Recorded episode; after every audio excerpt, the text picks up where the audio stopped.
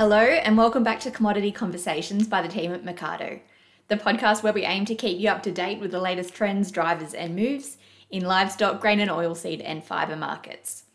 I'm Olivia Agar. Thanks for tuning in to episode number 209. It's that time of year again where the lamb market starts to get a bit hectic, with the spring lamb supplies picking up pace, and with all the chaos over the last few weeks with the constant wet weather, flooding, public holidays, it's made for a very big week this week. So big, in fact, Wagga yards hit a record yarding.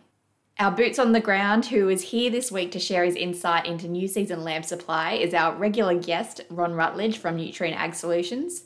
Where today we're covering where we are today in terms of the flow of lambs to market, what the roadmap is looking forward, and where the opportunities in the market can be found. Before we get stuck in, though, a few key takeaways from this week's market. The softer wool market trend continued, which resulted in the lowest weekly clearance rates for some time now. Crossbred prices remain very depressed, and there's no sign of improvement in that market at this point. Last week's backflip on the Black Sea grain corridor is now operating like nothing ever happened. We're now seeing more confidence that the grain corridor will stay, which has seen wheat futures slide back to mid September levels. This week, we also saw the USDA release their supply and demand update with no big surprises. So, as a brief overview, global wheat supply is up, use is up, and ending stocks has also been increased slightly. So, notably, Australian production was lifted from 33 million metric tonnes to 34.5. Argentina production was dropped, and Russian production was left at 92 million metric tonnes. That's it from me this week. I'll leave you with Ron Rutledge and Robert Herrmann. Well, thank you, Liv. And it's it's uh, it's that time of the year again. Some would say the silly season when uh, the lamb market really ramps up. And so, who better to tell us about what's going on than Ron Rutledge? Ron is uh, the Nutrien. Will you explain your role, Ron? Where, what what areas you cover, and uh, and welcome to Commodity Conversations. Yeah, thanks, Rob, and good afternoon. Um, basically, my portfolio is through Southern Australia, through the movements of livestock, both cattle and sheep, and um, obviously happy to join today in uh, talk about sheep and lambs and uh, where we're at just right at the moment. Yes, well, the sun's out. Um, the water's receding to some degree, I guess, and pasture's growing. Um, how's that impacting on new season's lamb supply? Especially, we've got we've had a big market today. I understand in Wagga. Yeah, um, certainly it, has been a, a, happening event, and everyone's known you can set your clock by it, but it's more more, more the period uh, first of September rather than, the, than where we are in uh, November at the moment. We haven't had long weekends, holidays, Queen's birthday uh, weekends, COVID issues, flooding, um, rain events that have just culminated in a six to seven week delay of the, the normal turnout of livestock, um, coinciding with being un- unable to get shearers to, to do what people would essentially like to do. Um, we've culminated today in excess of 70,000 sheep and lambs being yarded at Wagga. Uh, in a massive number, a yarding of lambs. Uh, notwithstanding, uh, probably you could say that the Wagga yarding today was a fair bit of the Forbes district as well, because Forbes haven't had a lamb market for um, a week now, and they were right in the spring part of their their sell off. So it's a bit of a tricky uh, understanding of where the market is and the high volume and the uh, the, the, the badge point uh, number of lambs that we yarded today is has all got a bit of backfill behind it, Rob. Yes, and I we, we all watch and hear about those, you know, the flood impact in areas like Forbes and that. So, how are the farmers responding? Where are they? What are they? Where, what directions are they sending their livestock? The the, the, the very smart agency operatives and the um, uh, producers, for that matter, have had their their goals set to try and book lambs in uh, with processors, which many of them have done. But speaking to one of the major processors as early as yesterday, a lot of the lambs that they're receiving uh, this week and last week were lambs that were probably booked in at the end of September. But for various reasons, whether to do with weight, logistics, and um, just getting the, the, the, stock to the right uh, requirements, they haven't been able to do. So we've got this backdraft that's now happening with lambs that uh, should have gone but haven't, and now they're coming. And um, the, the, the traction of spring selling is well and truly apparent. Now that's that's right, and that all makes sense, Ron. And um, and it's terrific to get your insights on this. So today would have been a big test for Wagga, I guess. What's your take on the market? How did, what's the report?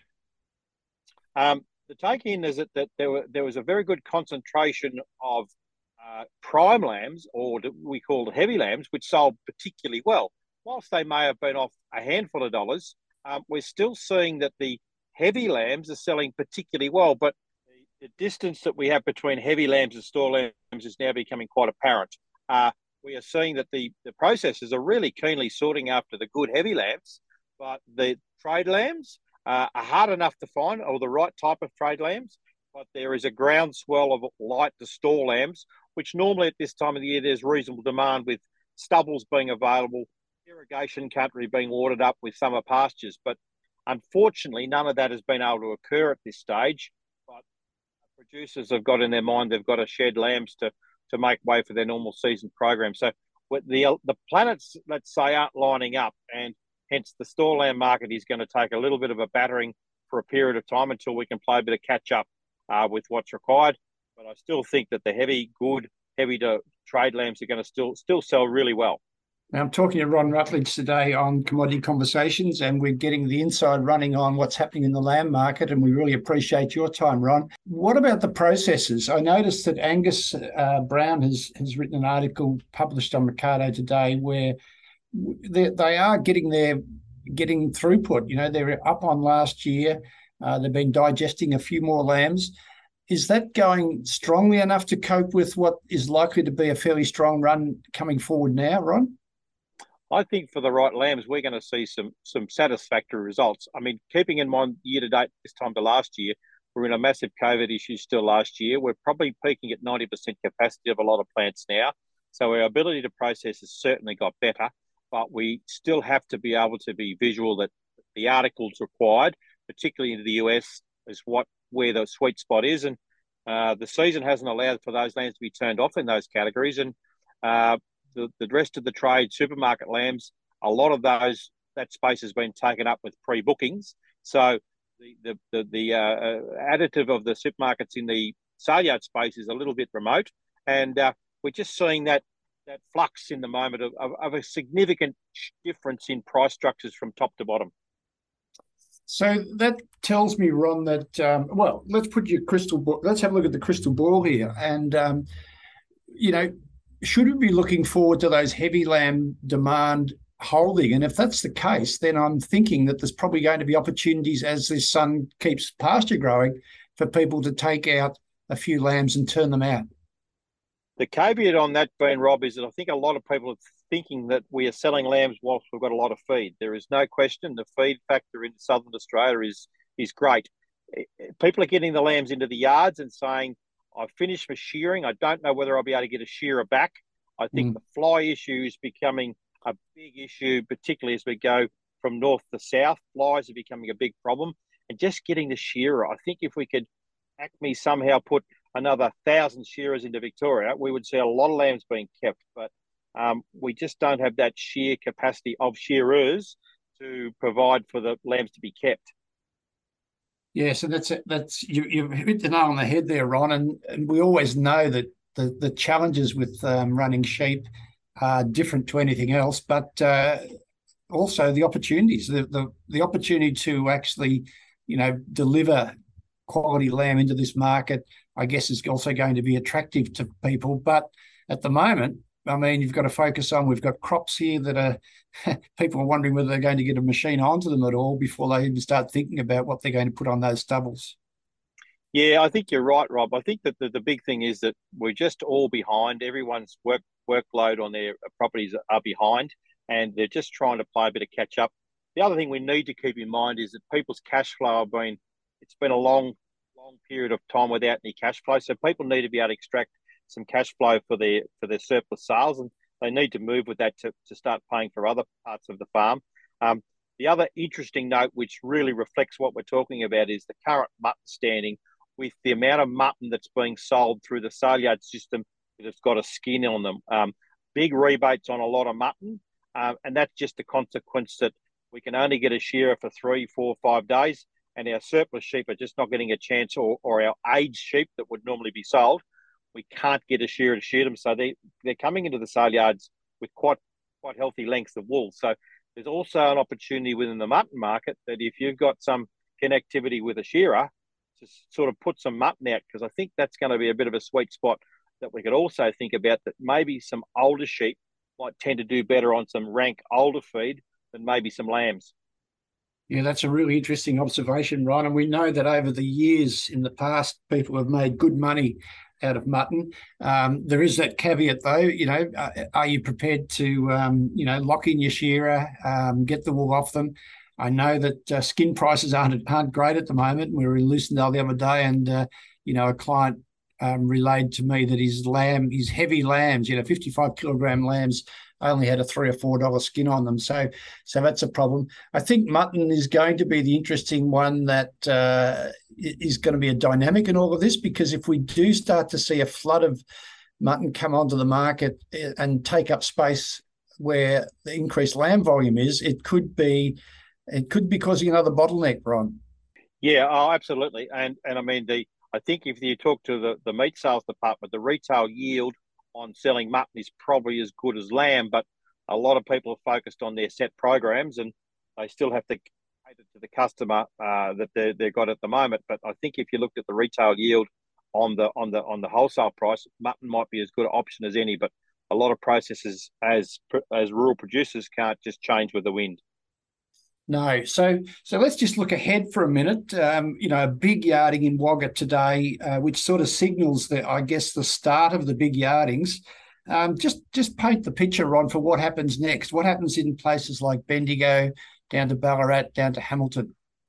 Well, the roadmap is pretty simple at the moment. Bendigo still hasn't peaked with its numbers yet, and if we just and we shouldn't use the water analogy, but the Bendigo high water mark is coming over the next two to three weeks. Then we'll proceed down through to Ballarat, uh, which will be another two weeks after that. And we're seeing lambs enter the Hamilton district, um, but they, their high water mark may not come until very close to December. Um, the, challenge is if, if, if three centres, particularly those three centres and our other peripheral centres, start to yard lots of lambs, it's the old economic theory demand and supply. If the supply outdoes the demand, well, it's only there's only one thing it can be affected is price. So uh, we're just hoping that these next next formulation of rain events can hold a few lambs off into the south before we can get Bendigo over and done with, and that's what we can only hope for. That we can just temper the supply.